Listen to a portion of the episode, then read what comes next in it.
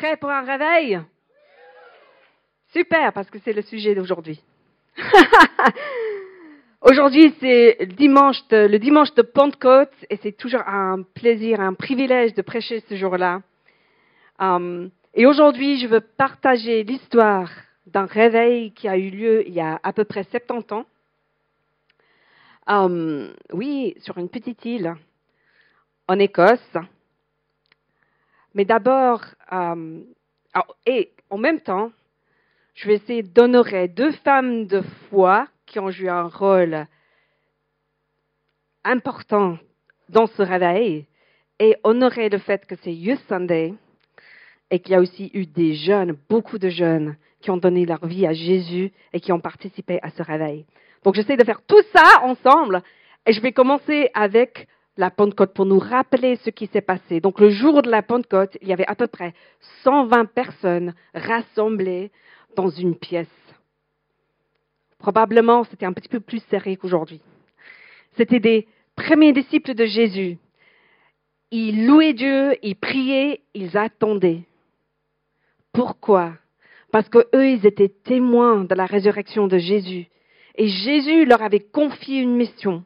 Une mission qui nous a été confiée aussi par les chrétiens de, des générations précédentes et par Dieu lui-même, c'est d'aller faire des disciples de toutes les nations. Mais Jésus leur a dit, mais allez à Jérusalem et attendez une puissance, la puissance du Saint-Esprit qui vous allez, euh, qui vous allez recevoir d'en haut.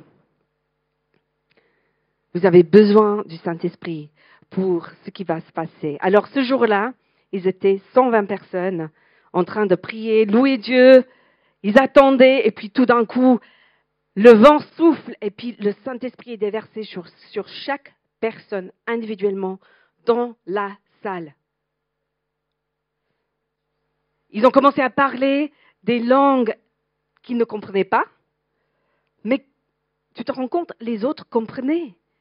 Et par ça, ils ont eu une révélation de qui était Jésus. Ce Jésus, c'était vraiment le Messie. Et puis 3000 personnes ont donné leur vie à Jésus, ont été sauvées ce jour-là de leurs péchés. T'imagines?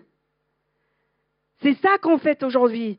Et on veut le fêter, on veut demander à Dieu de le faire encore une fois dans nos jours. Ce n'est pas quelque chose pour juste l'Église primitive. Ce n'est pas juste quelque chose qui se passe aux États-Unis. Ça se passe même sur une petite île, un petit bled sur une petite île dans l'Atlantique. Et ça peut arriver aussi ici, chez nous. Mais comment, comme Nano a dit Quel est notre rôle à jouer? C'est ça dont je veux parler aujourd'hui. Quand le, Saint-Esprit a été déversé, Pierre a expliqué ça avec euh, un passage du prophète Joël, et on lit son prêche dans Acte 2. Il a dit, dans les derniers jours, dit Dieu, je répandrai de mon esprit sur toute chair. Vos fils et vos filles prophétiseront, donc la prochaine génération. Vos jeunes gens auront des visions et vos vieillards, donc la, génération précédente, auront des songes. Au moins trois générations sont impliquées dans ce passage. Oui, sur mes serviteurs et sur mes servantes, dans ces jours-là, je répondrai de mon esprit et ils prophétiseront. Je ferai paraître des prodiges en haut dans le ciel et des miracles en bas sur la terre. Et le passage, cette partie termine avec alors, quiconque invoquera le nom du Seigneur sera sauvé. Le réveil, le Saint-Esprit, c'est pour chacun de nous, jeunes, vieux, hommes, femmes, toute race, toute sphère, toute sphère de la société. On a tous un rôle à jouer. Le réveil vient quand une communauté entière de croyants appelle, fait un appel au nom de Dieu. Vous êtes d'accord? Tout le monde est impliqué. Et je vais vous donner cet exemple, oui, qui s'est passé sur une île qui s'appelle Lewis, Lewis and Harris, en 1949. Alors on peut voir une carte, en fait, d'où ça se trouve. Ça se trouve vraiment, donc voilà, on a l'Écosse, on voit même pas l'Angleterre, c'est pas très important. On a l'Écosse, on a les îles dans l'Atlantique, et là on voit en grand l'île de Lewis and Harris et le réveil a commencé dans un petit village, un petit bled qui s'appelait Barvas, qui se trouve juste au-dessus du W, là, de Lewis, en haut, où il y a un croisement, près du Butt of Lewis. C'est tellement joli ça. Et c'est ça, ça me rappelle que ça, les réveils se passent dans les lieux les plus improbables. Mais en fait, dans ce lieu, les gens, ils avaient la crainte de Dieu, des générations qui connaissaient la Bible. La Bible était enseignée dans l'école. Les gens priaient dans leur maison, même s'ils n'étaient pas croyants, c'était une tradition. Et pourtant, ils ne connaissaient pas forcément Jésus personnellement. Ils ne suivaient pas le, chemin de Jésus. Ils ne suivaient pas Jésus. Alors les chrétiens ont commencé à chercher Dieu dans la prière, à s'appuyer sur ses promesses. Et euh, un réveil a commencé qui n'a pas pu être arrêté pendant presque trois ans. Ces gens, ils ont commencé à prier. Il n'y a pas de, de, de chiffres officiels, mais on pense qu'il y a des milliers de personnes qui ont été converties pendant ce réveil. Des gens qui sont devenus pasteurs, missionnaires, qui sont allés en Afrique du Sud, au Yémen, euh, en Angleterre même, à prêcher l'Évangile à la nouvelle génération. Des jeunes gens de 14 ans, de 17 ans qui ont été convertis. Est-ce que tu as faim de voir ce genre de réveil chez nous, sur notre petite île au milieu de l'Europe qui s'appelle la Suisse? Je vous entends pas, hein? Ça va pas marcher si vous n'avez pas un petit peu faim. Bon, on doit prier la prière de Saint Augustin, de mettre du ciel, sel sur mes lèvres pour que j'ai soif. vous avez soif Je pense que souvent, on pense qu'un réveil, c'est un mouvement de l'esprit. Ça, c'était beaucoup plus qu'un mouvement de l'esprit où les chrétiens se sentent bien, on surfe la vague du Saint-Esprit, on, a une expérience spirituelle, beaucoup plus que ça. Dans ce réveil, les gens ont donné leur vie à Jésus, ils étaient sauvés, ils, ils sont devenus missionnaires, il y avait de nouveaux chants qui ont été écrits. Et puis, il y avait un prix à payer. Parce que souvent, je pense, on aime surfer la vague du Saint-Esprit, mais me mettre à genoux et prier, invoquer Dieu pour envoyer le réveil, peut-être pas autant. Il y a un mois, avec euh, ma famille, on était en Suisse alémanique et on était dans une réunion dans une église et j'ai vu euh, ce panneau dans les toilettes. Voilà. Tout le monde veut changer le monde, mais personne ne veut changer le PQ, soit le changement. Et ça m'a fait rire d'abord, et puis ça m'a fait une petite claque parce que je me rends compte, on est un peu la génération, même moi, qui est plus âgée que vous, un peu la génération qui veut changer le monde. Je veux changer le monde. Mais dès que c'est un peu difficile, un peu compliqué, dès que je dois nettoyer les toilettes ou prier, hmm, j'ai un peu, petit peu moins de persévérance. Alors j'espère que ce matin, Dieu va nous donner une petite claque parce qu'on en a besoin. Moi compris. Moi aussi. Est-ce que je suis prêt à prier, pas seulement envoie le réveil, le réveil mais cherche mon cœur, change-moi, transforme-moi. Ça fait mal parfois, tu te rends compte? Alors je vais partager quatre choses que moi j'ai retirées de ce réveil sur cette île que je pense que Dieu veut nous rappeler aujourd'hui.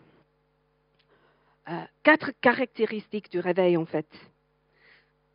Et euh, pendant le message, j'aimerais que tu écoutes l'histoire avec ces choses en tête. La première chose, c'est la persévérance et la ferveur dans la prière. Ils ont prié, comme vous allez voir. À s'appuyer sur la parole de Dieu et sur ses promesses. Troisième point, la repentance. C'est là où ça commence à faire mal. Et quatrièmement, l'obéissance.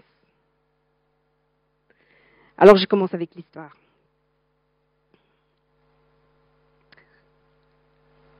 Il y était une fois, dans le petit village de Barvas, sur l'île de Louis, deux vieilles sœurs qui s'appelaient Peggy. Elle avait 84 ans, c'est ça? 84 pour les Vaudois. Elle était aveugle. et sa sœur Christine qui avait 82 ans et qui avait de l'arthrose. Elle était courbée comme ça. Elle ne sortait pas souvent. Et ils avaient expérimenté le réveil il y a dix ans avant la Deuxième Guerre mondiale, en 1939. Et elles avaient hâte de voir le réveil revenir. Ça leur faisait la peine de voir une nouvelle génération qui, qui était indifférente à l'Évangile aux choses spirituelles.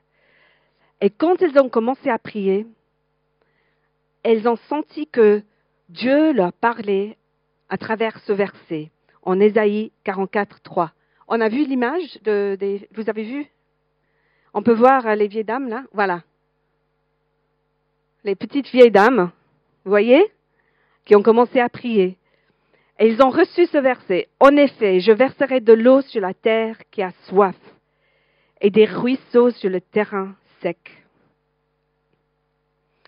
Elles ont continué à prier. En fait, elles avaient l'habitude de commencer à prier à, 10 heures du soir. Elles continuaient jusqu'à 3 heures du matin parfois. Et après plusieurs semaines, Peggy a reçu une vision de Dieu.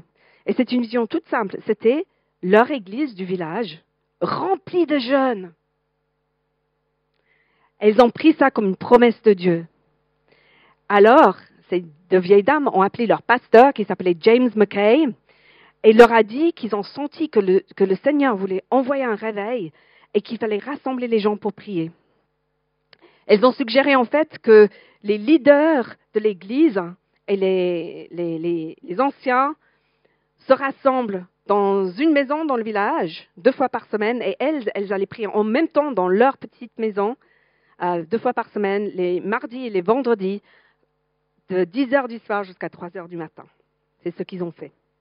En plus de ça, le pasteur a envoyé des messages dans toutes les églises libres de l'île en disant il faut prier, il faut prier pour un esprit, esprit de repentance.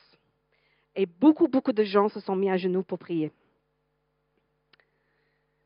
Alors on voit déjà, dès le début, ces deux premiers points viennent en jeu, la persévérance et la ferveur dans la prière. C'est quand la dernière fois que tu as prié jusqu'à 3 heures du matin? Je, te dis, moi je suis incapable, je, m'endors. S'appuyer sur la parole de Dieu et ses promesses. Ces deux dames ont reçu ce verset, elles n'ont pas lâché. Elles ont pris ça comme une promesse pour leur île, pour leur village. Pas seulement une promesse générale, mais Dieu, quand est-ce que tu vas le faire? Chez nous C'est maintenant. Donc, ces choses se sont faites. Et... Ouais. Ces choses se sont faites et après quelques semaines, lors d'une réunion de prière, il priait ce verset d'Ésaïe 44, 3, demandait à Dieu de déverser de l'eau sur la terre sèche. Et euh, tout d'un coup, il y a un jeune, un jeune diacre de l'Église qui se lève et lit le psaume 24. Qui pourra monter à la montagne de l'Éternel? Qui pourra se tenir dans son lieu saint? Celui qui a les mains innocentes et le cœur pur, celui qui, ne, qui ne se livre pas au mensonge et qui ne fait pas de serment trompeur. Il obtiendra la bénédiction de l'Éternel, la justice du Dieu de son salut. Et puis il a fermé sa Bible il a regardé l'assemblée, il a dit, il me semble que c'est du gros n'importe quoi de prier comme nous le faisons, d'attendre comme nous le faisons, si nous ne sommes pas nous-mêmes en relation concrète, correcte avec Dieu. C'est une citation, c'est pour ça que je lis. Puis il a levé les deux mains, et je vous le dis, je vous le dis comme le pasteur me l'a raconté. C'est ça que dit la personne qui l'a écrit. Il a levé les deux mains et il a prié Dieu, mes mains sont-elles propres? Mon cœur est-il pur? Mais il n'est pas allé plus loin. Ce jeune homme est tombé à genoux et est entré en transe. Il était bouleversé par le Saint-Esprit. Il y avait une conscience de la présence de Dieu dans cette salle, une conscience de leur besoin de se repentir. Ils ont continué à prier jusqu'à 4 heures du matin. Quand ils ont ouvert la porte pour rentrer chez eux, il y avait des hommes et des femmes à genoux dans les rues, sur la route, parce qu'ils étaient convaincus de leur péché. Ils criaient à Dieu. Ils se répondent. Et puis les maisons avaient les lumières allumées parce que les gens se sont réveillés pendant la nuit. Ils sentaient la présence de Dieu tellement c'était fort. Vous vous rendez compte? Prière des vieilles dames, prière d'un jeune. La persévérance, la ferveur, s'appuyer sur les promesses de Dieu et après se repentir parce que je me rends compte que j'ai besoin de lui. Je ne peux rien faire sans lui.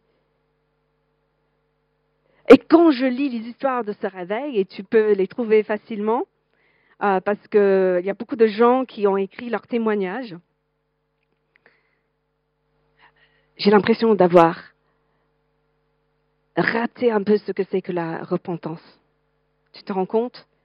Parfois, on est un peu, moi en tout cas, c'est un peu facile. Ah oui, j'ai encore, euh, j'ai encore fait une erreur. Je suis désolée, Seigneur, aide-moi. Oui, euh, je reçois son pardon et j'essaye, je fais de mon mieux de ne pas refaire cette bêtise. Mais je te dis, ces dernières semaines, Dieu est en train de me dire, mais si tu fais quelque chose une fois, deux fois, trois fois, tu, tu as des pensées envers quelqu'un qui ne sont pas aimantes. Tu parles d'une manière qui n'est pas honorante, aux gens ou à quelqu'un il y a quelque chose beaucoup plus profond que juste changer ta manière d'agir. Changer mon habitude de réagir de cette manière, comme si c'était un programme de développement personnel. Non Dieu me convainc qu'il veut changer mon cœur. Il veut me guérir des choses qui font que je réagis de cette manière-là. Notre Dieu, il ne veut pas seulement changer notre comportement. Il veut changer nos cœurs. Il veut nous guérir. Il veut te guérir ce matin même si tu reviens à lui. Les gens, pendant ce réveil, ça m'a vraiment frappé. Il y a une, fille qui s'appelait Mary Morrison. Elle avait 17 ans. Elle aimait chanter, mais elle ne voulait pas faire partie de ce, réveil. Un jour, elle, a, elle a été euh, convaincue de son péché. Elle a mis une semaine avant de trouver la paix. Une semaine, elle luttait avec Dieu. C'est quand la dernière fois que tu as lutté une semaine avec Dieu avant de retrouver la grâce et la paix? Et le moment où elle a trouvé la grâce et la paix, c'est quand un jeune homme qui s'est converti à 14 ans pendant ce réveil a commencé à prier. Il a dit, je pense que c'est quand il parlait de euh, Jésus a été percé pour nos transgressions. Elle s'est effondrée, elle a reçu la grâce de Dieu, une expérience de la grâce de Dieu. Et si j'insiste ce matin, c'est parce que je pense qu'on a vraiment quelque chose à apprendre. On aimerait avoir de beaux fruits, voir les fruits de l'esprit, voir les fruits du réveil dans notre vie, dans, dans notre ville. Mais est-ce que je suis prêt à mettre mes racines en Jésus? Tout vigneron va te dire, si tu vas au cave ouverte cet après-midi dans le canton de Vaud, tu peux demander. Si tu veux de beaux fruits, il faut des racines qui sont sains. Et nous, je pense que Dieu nous rappelle à puiser nos racines en lui ce matin. Après ce premier déversement de l'esprit, notre amie Peggy, qui avait 84 ans, était aveugle. Elle a appelé son pasteur, M. McKay, à nouveau. Elle lui a dit qu'il fallait qu'il appelle un pasteur qui prêche, parce qu'elle avait vu, dans, son image de l'église remplie de jeunes, elle avait vu un pasteur qu'elle ne connaissait pas. Elle était convaincue qu'il fallait inviter quelqu'un à prêcher. Donc, euh, pasteur McKay, il a, cherché un mec qui s'appelait Duncan Campbell, mais Duncan Campbell était invité ailleurs. Ok, donc il a dit, euh, il a décliné, il a dit, je ne peux pas venir. Alors, Mr. McKay, il va vers Peggy, il dit, je suis désolé, il ne peut pas venir. Elle a répondu, Monsieur McKay, c'est ce que l'homme dit. Mais Dieu a dit autre chose et il sera là dans une quinzaine de jours. Il était là dans dix jours parce que l'autre endroit où il avait été, les réunions où il avait été invité étaient annulées. Tout d'un coup, il se retrouve sur l'île, enfin, il se retrouve sur l'île, il a dû prendre le bateau, le train, etc., aller au baptême de Louis. Et puis, il est arrivé dans l'église à 9 h du soir, ils ont une réunion, tout se passe bien, c'est beau, il y a une ambiance incroyable avec le, Saint-Esprit, mais rien de plus. Donc, les gens, ils partent à 11 h moins le quart. Et les seules personnes qui restent, si j'ai bien compris, c'était Duncan Campbell, donc euh, celui qui prêche, et le jeune diacre qui avait prié le, psaume 24. OK? Voilà le témoignage de Duncan Campbell, ce qu'il dit. Je descendais l'allée avec ce jeune diacre qui avait lu le psaume dans la grange. Il s'est soudain levé dans l'allée et levant les yeux au ciel, il dit Dieu, tu ne peux pas nous décevoir. Dieu, tu ne peux pas nous décevoir. Tu as promis de verser de l'eau sur ceux qui ont soif et des flots sur la terre sèche. Dieu, tu ne peux pas nous décevoir. Bientôt, il est à genoux dans l'allée à nouveau, hein. tombé en transe, euh, Saint-Esprit, alors que la porte s'ouvre, la porte de l'église s'ouvre. Il est 11 heures du soir. Et puis, il y a le forgeron local qui revient dans l'église et dit Monsieur Campbell, il s'est passé quelque chose de merveilleux. Oh, nous avons prié pour que Dieu verse de l'eau sur les assoiffés, des inondations sur le sol sec. Et écoutez, il l'a fait, il l'a fait. Il y avait 600 personnes devant l'église. 600 personnes qui sont devant l'église. D'où ils sont venus ces gens? Bon, déjà, il y avait 100 jeunes qui faisaient la fête dans, le, village. Et puis tout d'un coup, euh, il y a l'esprit qui vient, la musique s'arrête et ils vont à l'église. Ils ne savent pas trop pourquoi, mais ils sont convaincus. Enfin, ils sont bouleversés par l'esprit. Et puis d'autres personnes qui se réveillent pendant la nuit et puis donnent leur cœur à Dieu et demandent euh, pardon pour leurs péchés. Pendant la nuit, 600 personnes.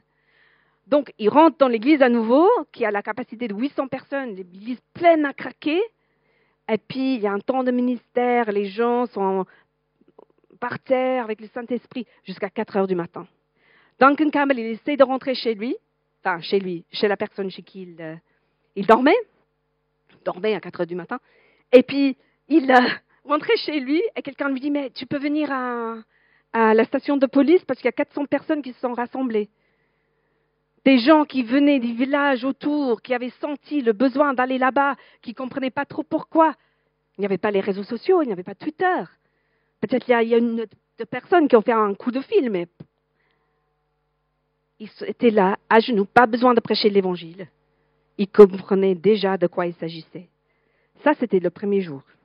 Ça a continué pendant presque trois ans. Il y a un livre de témoignages que Ruben m'a prêté, euh, et euh, voilà, tu, lis histoire après histoire de gens qui ont donné leur vie à Jésus. Et euh, c'est juste incroyable. Et nous, on peut se dire, ah oui, c'est juste une petite histoire du passé, il y a 70 ans. Moi, je, je crois que Dieu nous appelle à prendre ça au sérieux. Vraiment.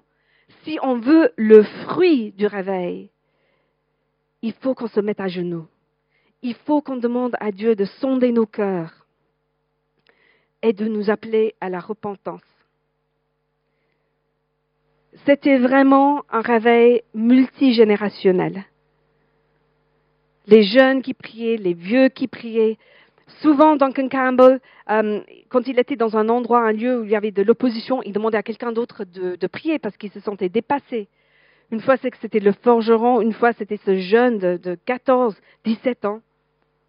Et je voulais juste raconter une histoire pour vous, les jeunes que j'ai lu euh, dans une réunion, il y avait un, directeur d'école secondaire qui était allongé, qui criait pour la miséricorde de Dieu.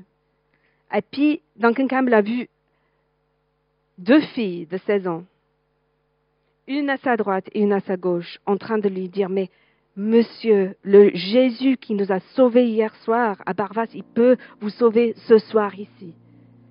Et moi, mon rêve, c'est de voir euh, les jeunes prier pour, leurs enseignants, pour leurs profs, de voir les vieux prier pour les jeunes, de voir notre pays changer par le Saint-Esprit. C'était pas un réveil qui est venu parce qu'il y a quelqu'un qui prêchait sur scène. C'était un réveil qui est venu parce que les gens ordinaires de l'Église, deux vieilles dames qui pouvaient à peine sortir de chez elles, des jeunes qui connaissaient à peine Jésus, qui ont prié et qui ont donné leur vie à Jésus, qui ont obéi. Et c'est le dernier point. Ok? Je veux raconter juste une dernière histoire de notre amie Peggy Smith. C'est le genre de vieille dame. Je dis ça parce que je ne suis pas officiellement pasteur, ok? Que les pasteurs n'aiment pas avoir dans l'église. Je ne sais pas si tu te, tu te rends compte, son pasteur, une fois, si Peggy t'appelle, tu es en train de te dire Oh non, qu'est-ce que c'est cette fois-ci? Ça ne devait pas être une femme facile. Mais ça valait la peine de l'écouter, vous allez voir. Parce qu'une fois, elle appelle Duncan Campbell, celui qui prêchait pendant le, pendant le réveil, pour lui dire qu'elle avait eu une vision de sept hommes dans un village spécifique qui euh, devaient donner leur vie à, Jésus et qui allaient devenir des piliers de l'église de son père. Et dans ce village, il y avait beaucoup de communistes et beaucoup d'opposition à la, à la chrétienne, oh bon, à Jésus, disons, c'est plus facile. Et puis il y avait beaucoup d'opposition. Et donc, euh, quand Duncan est venu, mais il a dit, mais je ne me sens pas appelé à aller là-bas. Et puis, il n'y a pas d'église dans ce village. Et puis, le maître d'école, il ne va jamais me prêter l'école pour euh, prêcher. Qu'est-ce que je vais faire? Je ne me sens pas appelé. Tu sais ce qu'elle a dit? Elle a dit, Monsieur Campbell, si vous viviez aussi près de Dieu que vous ne le devriez, que vous le devriez, il vous révélerait aussi ses secrets. Flamme Alors Duncan Campbell a dit, OK, on va prier avec le pasteur du village. Donc ils ont prié avec le pasteur du village et voici sa prière de Peggy, la prière de Peggy, OK? Qui est racontée par Duncan Campbell. Ah oui, pas en anglais. Seigneur, tu te souviens de ce que tu m'as dit ce matin lorsque nous avons eu cette conversation ensemble? Je viens d'en parler à M. Campbell, mais il n'est pas prêt à l'accepter. Donne-lui de la sagesse, car cet homme en a grandement besoin. C'est ce qu'elle a dit, hein L'homme en a grandement besoin. Et Duncan Campbell continue, et bien sûr, elle disait la vérité. Bien sûr que j'en avais besoin. J'avais besoin d'être enseignée. Mais j'étais au pied d'une femme qui connaissait Dieu de manière intime et j'étais prêt à l'écouter. J'ai donc dit, Peggy, quand est-ce que j'irai dans ce village? Demain. À quelle heure? 7 heures. Où dois-je tenir une réunion? Tu vas au village et tu laisses Dieu le soin de rassembler les gens. Alors, bien sûr, il va au village. Il y a plein de gens qui sont euh, dans une petite maison. il rentre à peine dans cette maison. Il commence à prêcher après dix minutes. Le pasteur vient le voir et dit Écoute, il faut que tu viennes voir ces sept hommes. C'est des grands pécheurs et des communistes. Il faut venir les voir. Et puis, bien sûr, ces hommes ont donné leur vie à Jésus. Et Duncan Campbell a raconté plus tard que tu peux aller dans ce village et trouver l'église qu'ils ont bâtie. L'église euh, du père de Peggy, en fait, l'église euh, d'où il, euh, il venait. c'est pas juste une histoire. C'est pas un conte de fait. Et quand Dieu fait quelque chose, il est aussi capable de le refaire. Tu le crois? Mais ça commence avec toi et moi, ça commence avec les gens qui se mettent à genoux, qui s'accrochent à ses promesses. Et peut-être ce matin, tu as reçu une promesse de Dieu, ou peut-être nous, en tant qu'Église, on a reçu une promesse de Dieu. Et on a peu perdu ça de vue. Et ce matin, Dieu nous appelle à revenir vers lui, à s'accrocher à sa promesse, à prier, à se mettre à genoux, à se repentir et à obéir. Parfois, on est tellement blasé, on reçoit, je parle de moi, hein, c'est aussi, je reçois une parole de Dieu, je l'écris, et puis j'oublie. Et ce matin, je pense qu'il veut te rappeler des rêves qu'il a mis sur ton cœur, les visions. Et il t'appelle à revenir à lui. Et c'est avec ça qu'on va commencer un temps de face-to-face. C'est ce temps de, d'intimité que tu peux avoir seul dans ton siège ou avec un pied de prière, une conversation, comme a dit Peggy. avec Dieu où tu peux déverser ton cœur vers lui et te, lui demander de déverser son cœur et te parler. Et je t'encourage à prendre ces quatre points à cœur. De demander, est-ce que Dieu m'appelle dans une relation plus profonde avec lui? Est-ce qu'il me donne un appel d'intercéder? Peut-être il y a une promesse, une parole de Dieu qu'il a prononcée sur ta vie, où tu te souviens, il te rappelle de quelque chose qu'il a dit à propos d'ICF Genève. Il voudrait nous rappeler.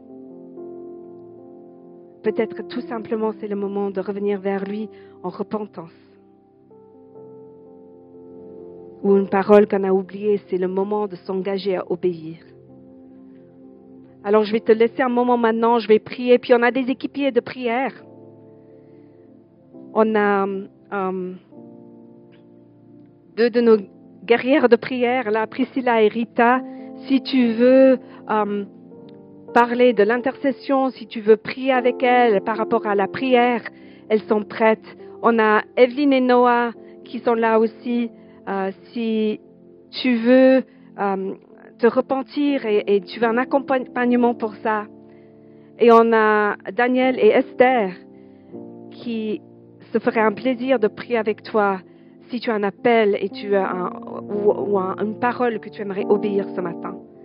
Mais moi, je veux dire, tout d'abord, je vais prier. Si tu veux recevoir plus de Dieu, quoi que ce soit, tu peux aussi venir devant et te mettre à genoux. Il y a de la place. Et puis, voilà, on va demander à Dieu de venir nous déverser son Saint-Esprit.